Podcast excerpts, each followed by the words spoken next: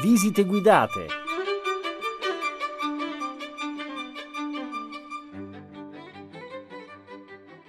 Buonasera, sono Michele Di Monte, curatore delle Gallerie Nazionali Barberini Corsini e voglio raccontarvi qualcosa di Palazzo Barberini ai tempi del contagio. Non solo perché, come ovvio,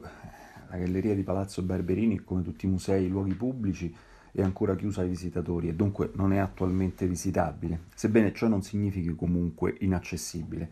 ma anche perché, e questo forse è meno noto al pubblico più vasto, la storia stessa di Palazzo Barberini, la sua progettazione, la sua costruzione, sono legate a un'epoca di contagio. C'è perciò, come vedremo subito, una coincidenza che, di là dagli aspetti che un po' sinistri e drammatici, può essere interessante rievocare, cosa che si può fare solo attraverso il racconto, dato che altrimenti sarebbe impossibile vederla, e persino suggerire alcune considerazioni non del tutto banali. Tanto per cominciare, la grande mole di Palazzo Barberini, la fastosa residenza della famiglia del pontefice Urbano VIII, la culla della grande stagione barocca romana, fu materialmente edificata, a partire dal 1625 circa, proprio negli anni in cui in Italia imperversava una acerbissima epidemia di peste, quella tristemente famosa di manzoniana memoria che nel 1629-1630 dilagò in Lombardia e si propagò poi rapidamente verso il sud della penisola. Roma, ricordiamolo subito, fu alla fine risparmiata per poco, sebbene la paura del contagio,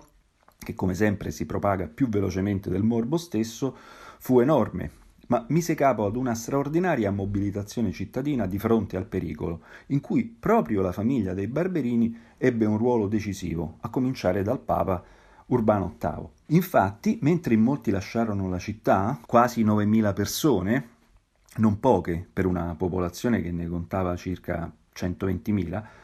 il pontefice e i suoi congiunti decisero di restare non solo perché appunto bisognava continuare a curare gli affari di famiglia, in primis la costruzione del nuovo palazzo nel pieno dei lavori, ma anche perché evidentemente valutarono che era in fondo più saggio e conveniente organizzare la difesa piuttosto che battere in ritirata. D'altra parte, Urbano VIII, al secolo Maffeo Barberini, di contagi ed epidemie doveva avere una certa temprata esperienza, anche sul piano strettamente personale. La sua stessa elezione pontificale, dopo tutto, avvenuta solo qualche anno prima, nel torrido agosto del 1623, fu in parte dovuta a un'epidemia di malaria che aveva infestato Trastevere e la zona del Vaticano, falcidiando i cardinali chiusi in conclave e sollecitando alla fine una votazione che andava ormai per le lunghe. Anche Maffeo la scampò per poco, certo più fortunato di un suo omonimo predecessore Urbano VII, che nel 1590 era morto appunto di malaria dopo soli 12 giorni di pontificato. Casi del genere, d'altra parte, erano tutt'altro che infrequenti, ma, come il Barberini dovette probabilmente considerare, non tutti i mali vengono per nuocere, soprattutto se si riescono a prendere adeguate misure. Quanto a queste, e alla costruzione della nuova residenza di famiglia, non sorprende che le sue scelte furono piuttosto oculate, a partire dall'individuazione del sito sulle pendici del Collo del Quirinale, che doveva rivelarsi ideale per più di un motivo.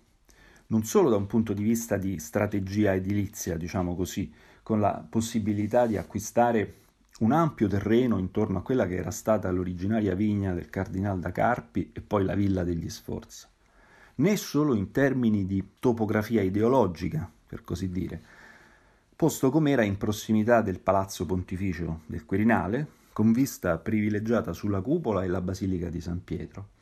nonché segnato dalla memoria dell'antico tempio romano della Dea Salute, coincidenza simbolica e benaugurale di un genere cui Urbano VIII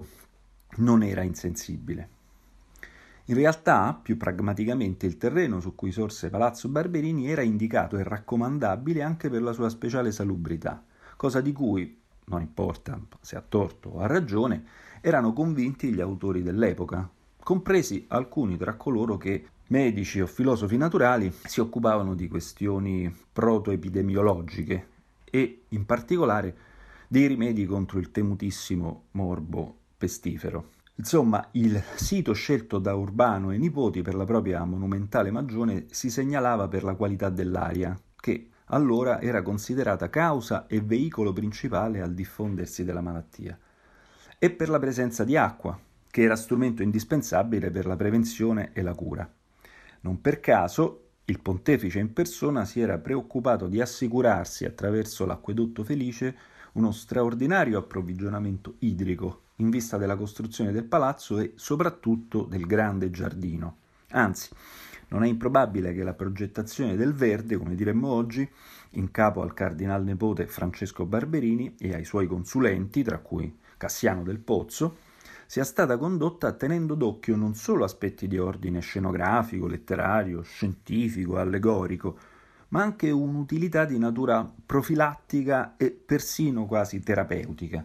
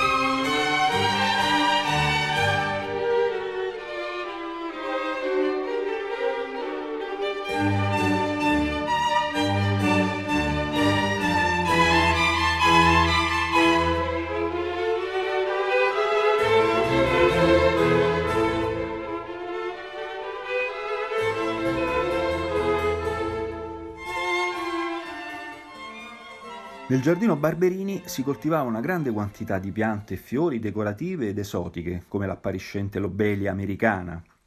chiamata poi fiore del cardinale proprio in onore di Francesco Barberini. Ma c'erano anche essenze aromatiche, mirti, ginepri, allori, agrumi, quali si possono vedere anche oggi in realtà, e fiori dall'intensa profumazione, come il famoso gelsomino giallo dell'India. Si credeva infatti che la soave fragranza dei fiori e delle piante potesse servire a purificare l'aria dai miasmi pestilenziali. E c'è da aggiungere che in materia di bonifiche Maffeo Barberini, prima ancora di diventare cardinale, si era fatto le ossa in prima persona quando fu chiamato a intervenire per regolare i flussi delle acque nel lago Trasimeno. Impresa che egli stesso e i suoi familiari ritenevano evidentemente degna di memoria, se quando molto più tardi, dopo la sua morte negli anni 60-70, il nipote Francesco decise di dedicare una monumentale serie di arazzi alla vita e alle azioni dello zio pontefice, proprio questo episodio, altrimenti apparentemente marginale, venne celebrato con grande risalto. L'arazzo è oggi ai Musei Vaticani, ma il cartone, disegnato da Antonio Gherardi, si conserva ancora a Palazzo Barberini. Il tema veniva dunque percepito come assai rilevante e non a caso Urbano, una volta papa, dedicò poi grandi sforzi, per esempio, al problema della bonifica dell'Agropontino. Nella stessa serie di arazzi, però, era incluso anche un altro evento, forse più decisivo,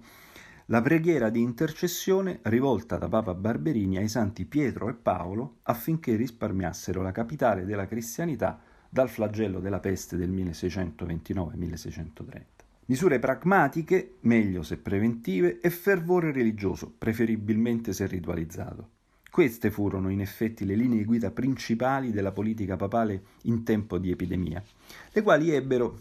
un qualche riflesso, almeno in parte, persino nelle scelte estetiche di Urbano. Quanto al primo aspetto, nel novembre del 1629 egli istituì una speciale congregazione della sanità, guidata dall'infaticabile nipote Francesco, è composta da altri cardinali, ecclesiastici, ma anche rappresentanti delle autorità civiche, medici e studiosi, come il fedele già citato Cavalier dal Pozzo. Compito della commissione era appunto quello di studiare e promulgare una serie di provvedimenti che servissero a impedire la penetrazione del contagio in città, attraverso una capillare sorveglianza della cinta muraria, uno scrupoloso controllo degli ingressi di uomini, animali e merci, l'adozione di misure per togliere dalle strade i mendicanti e migliorare le condizioni igieniche della città, l'istituzione e la celere costruzione di luoghi di quarantena per assicurarsi una più attenta profilassi. A quanto pare anche grazie a un efficace coordinamento delle risorse e a una solidale partecipazione del popolo, Tali disposizioni sortirono effetti positivi. Qualche ruolo poté forse avere anche il fatto che il prefetto della congregazione di sanità, il cardinal Francesco per l'appunto, da sempre appassionato curioso di questioni scientifiche o naturali, si era personalmente convinto, per conto suo, come ci ricordano le fonti coeve, della bontà della teoria, che allora in effetti era minoritaria,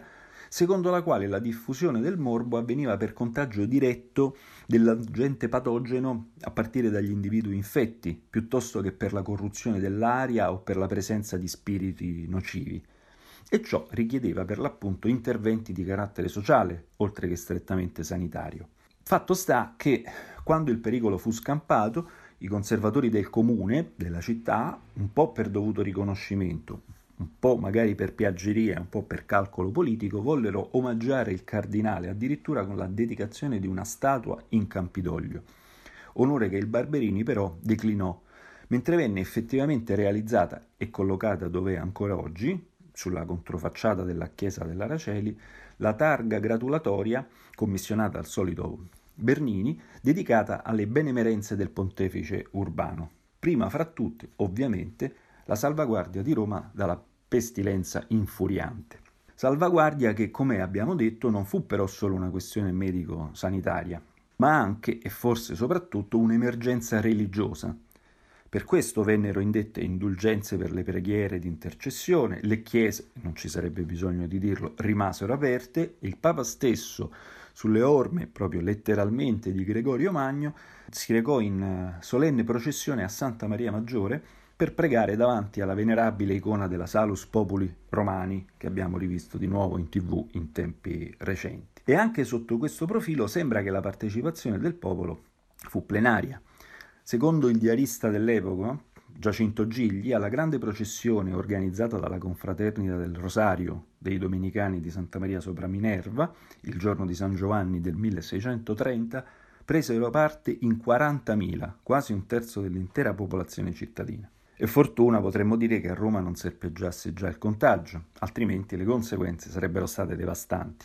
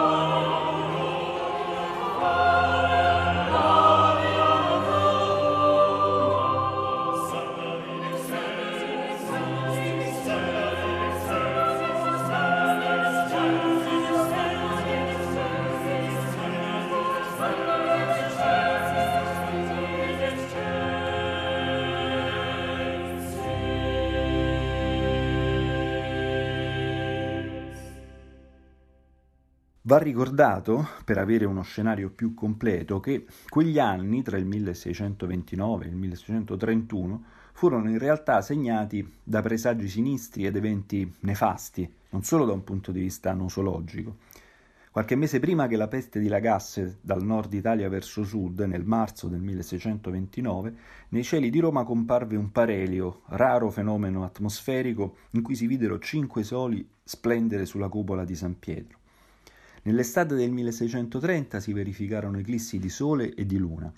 e alla fine dell'anno successivo, come se non bastasse, il Vesuvio eruttò dopo più di un secolo di quiescenza, causando distruzioni e mietendo migliaia di vittime. Tempi calamitosi dunque, o almeno così venivano percepiti da molti, e che si trattasse di una percezione diffusa lo mostra per contrasto il fatto che ci fu anche chi, come lo scrittore secondo Lancellotti, si peritò di dimostrare, cronache alla mano, che i tempi correnti non erano poi tanto peggiori di quelli andati, coniando addirittura un neologismo per bollare gli apocalittici a tutti i costi, che egli chiamò gli ogidiani, i catastrofisti dell'OGD. Ora sarebbe probabilmente troppo mettere tra quegli apocalittici anche Urbano VIII, che anzi avrebbe volentieri auspicato una nuova età dell'oro sotto il suo regno. Tuttavia è certo che il Papa fosse comunque particolarmente attento al significato dei fenomeni astronomici, sia perché l'astronomia, lo si sa, era all'epoca all'ordine del giorno tra i problemi importanti, sia perché astronomia sempre a quell'epoca voleva dire anche, in un modo o nell'altro, astrologia, in particolare l'astrologia cosiddetta giudiziaria, che appunto almanaccava sulle fortune e i rovesci sulla vita e soprattutto la morte degli individui a partire dagli oroscopi e dalle varie interferenze astrali. E nonostante in quei tempi la scienza facesse grandi progressi, ma dopo tutto, come in ogni tempo, non si può mai sapere, in tanti seguivano le speculazioni astrologiche con interesse tutt'altro che folcloristico. E veramente c'era ampio spazio per le speculazioni, nel duplice senso del termine, se, come testimoniava un professionista di allora, un astrologo di professione, non v'era cardinale né prelato né principe che non avesse i suoi discorsi sopra la nascita con pronostichi di buone fortune. Ecco, tra questi pronostici naturalmente non potevano mancare quelli di Urbano VIII, che anzi erano tra i più gettonati, come si può immaginare, giacché per tanti che avevano da guadagnare dalla buona salute del Papa, ce n'erano altrettanti, se non di più, che invece avrebbero potuto trarre vantaggio da una sua prematura di partita, cosa che, anche questo, comprensibilmente a Sua Santità dava particolarmente sui nervi. Dunque, il fatto che qualcuno, come effettivamente capitò, pronosticasse la sua morte, prima in concomitanza con l'eclisse del 1628 e poi con quello più grave dell'estate del 1630, mentre per di più, come abbiamo detto, a Roma minacciava appunto la presenza della peste, non fu preso tanto alla leggera, o come diremmo con nonchalance. Sul piano dell'azione giudiziaria, il reo di tali fatti, appunto l'abate di Santa Prassede, Orazio Morandi, fu arrestato e interrogato, il suo convento perquisito, ed egli morì di lì a poco nel carcere di Tordinona. Si sospettò, e si potrebbe forse sospettare, per cause non proprio naturali, affinché non finisse col dire troppo agli inquirenti. Sul piano dell'azione normativa, il pontefice pubblicò l'anno successivo un editto contro gli astrologi giudiziari che, con empia curiosità, come dice il testo, e pericolo dei regnanti, osavano esplorare l'imperscrutabile altezza dei giudizi divini, in particolare relativamente alla salute del Papa e dei suoi parenti, minacciando pene assai severe fino a quella capitale. Infine, sul piano più strettamente personale, Urbano ricorse ai consigli del famoso teologo, astrologo e anch'egli mago Tommaso Campanella, famoso autore della Città del Sole, che proprio allora aveva composto un opuscolo che poteva tornare utile, intitolato appunto Desiderali fato vitando, cioè come evitare il fato astrale. E a questo proposito può essere interessante ricordare che alcune delle pratiche suggerite dal frate domenicano erano assai simili a quelle indicate nelle epidemie di peste. Per esempio purificazione dell'aria, isolamento e allontanamento dei soggetti a rischio, somministrazione di suoni, odori e colori benefici, nonché l'uso di configurazioni simboliche, comprese le immagini, che potessero controbilanciare gli effetti deleteri degli astri e delle loro eh, configurazioni più malefiche. Non dovrebbe stupire perciò se in una tanto intricata congiuntura tra le scelte che presiedettero alla costruzione e decorazione soprattutto di Palazzo Barberini ci fu anche qualche preoccupazione di natura, diciamo così, apotropaica. La figura del sole, ad esempio, che a palazzo, nelle forme più diverse, non è meno ubiquitaria delle famose api, è certamente simbolo dalle molteplici valenze mitiche, letterarie, politiche, eccetera.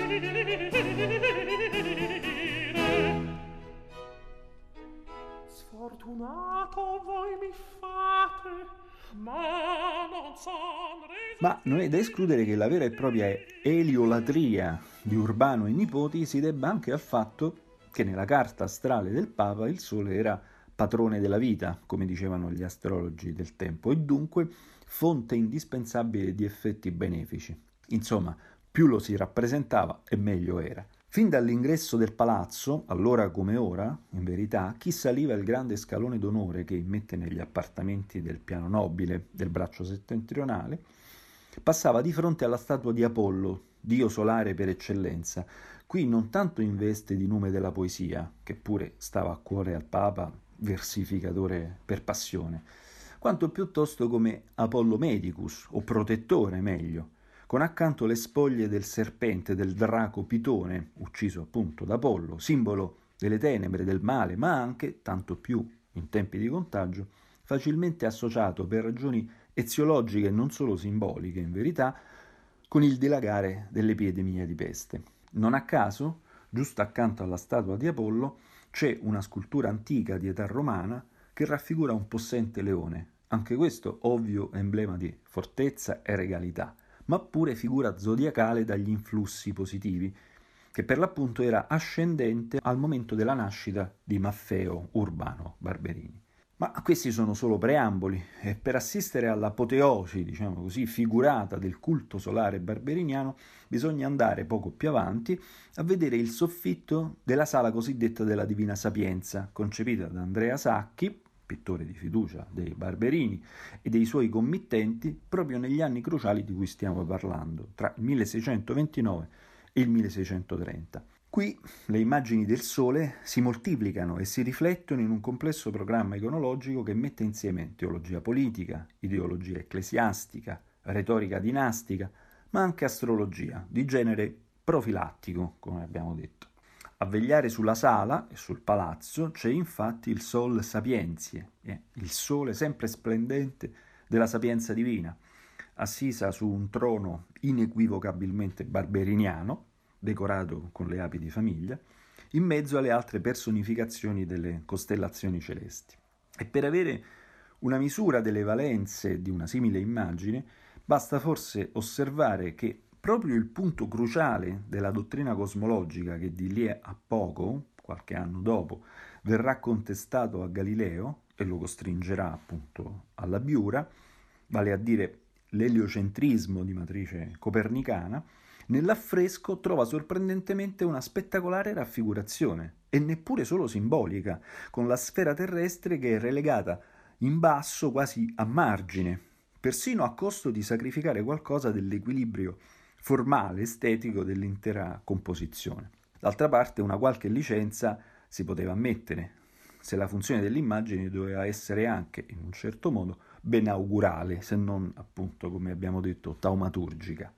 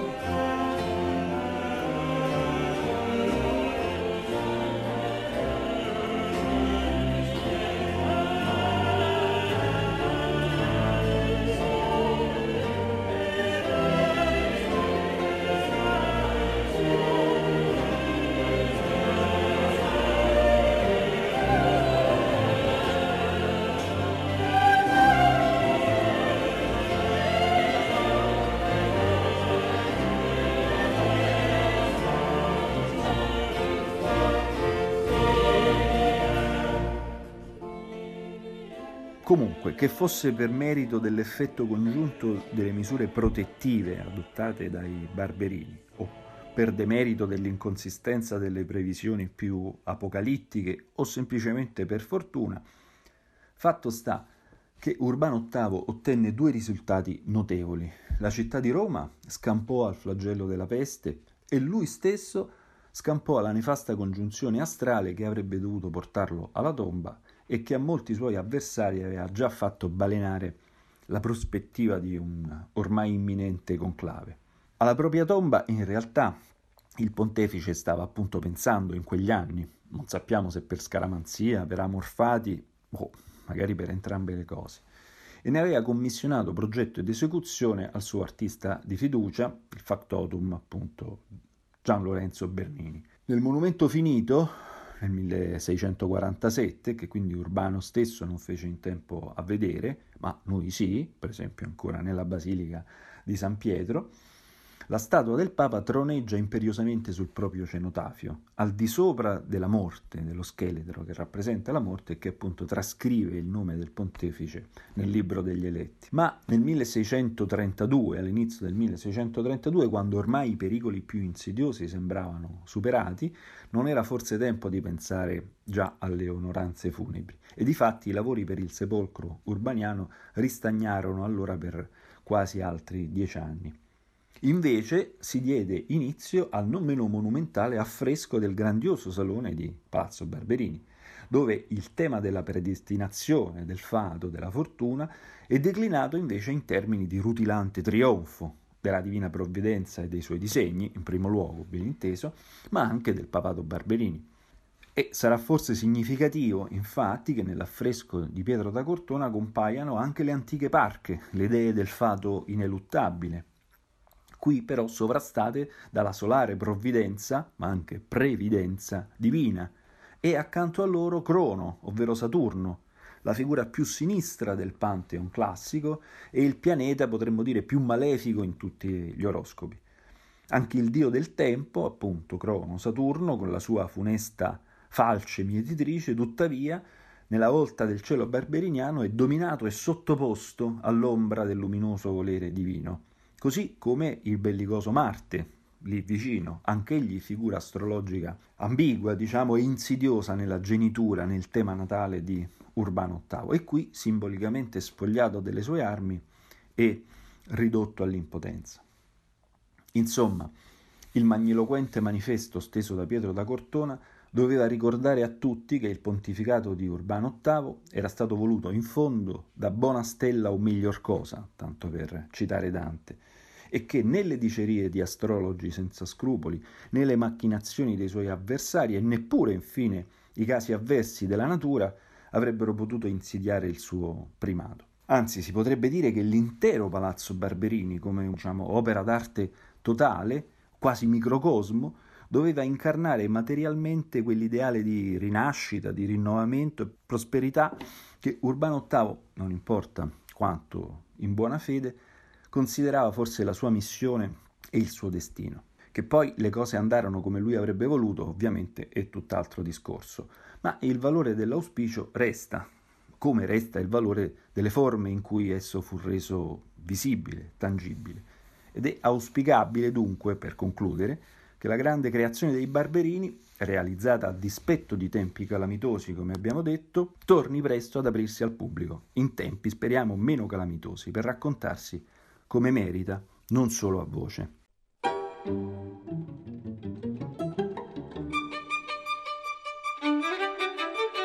Avete ascoltato Visite guidate, riascoltabili su radio3.rai.it e su RaiPlay Radio.